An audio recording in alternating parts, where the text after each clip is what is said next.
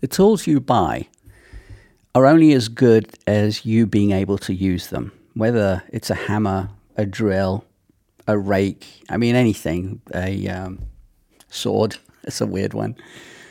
But basically, any tool that you have is going to be rubbish unless you know how to use it. And it's no different to your computer, your Mac. Now, many people will buy the Mac. They generally know how to use computers these days, and they'll just start using it. But they're missing out on so much that the Mac can actually do for them, for you. There are keyboard shortcuts. There are certain apps that the Mac actually has built in that do way more and so much simpler than getting third party apps. Now, third party apps are actually pretty good. Some are. There's a lot that are not. But the apps that come with the Mac itself are so powerful, you can actually use. You don't have to fall for the marketing of getting another app and waste your money and time learning it and then getting annoyed, blah, blah, blah.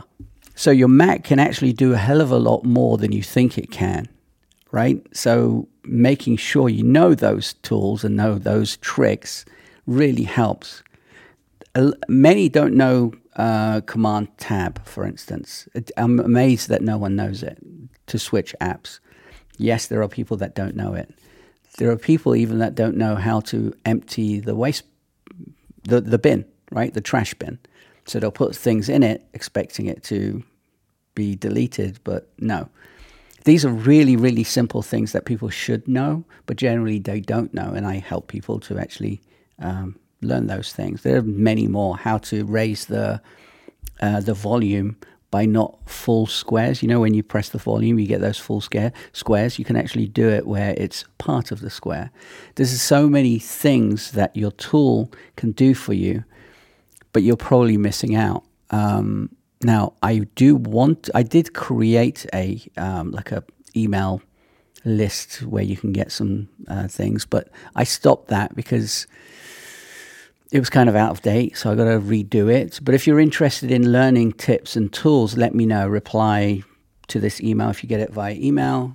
Reply to this or put a comment down below. You know how to get in touch with me by now. And then I'll see if I can help you or make a, a, a small video of some tips for you.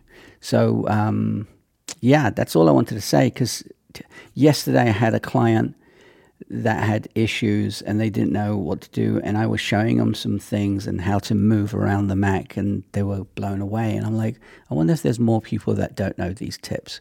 So if you're interested, let me know below. Anyway, have a great day, and I'll see you in the next video.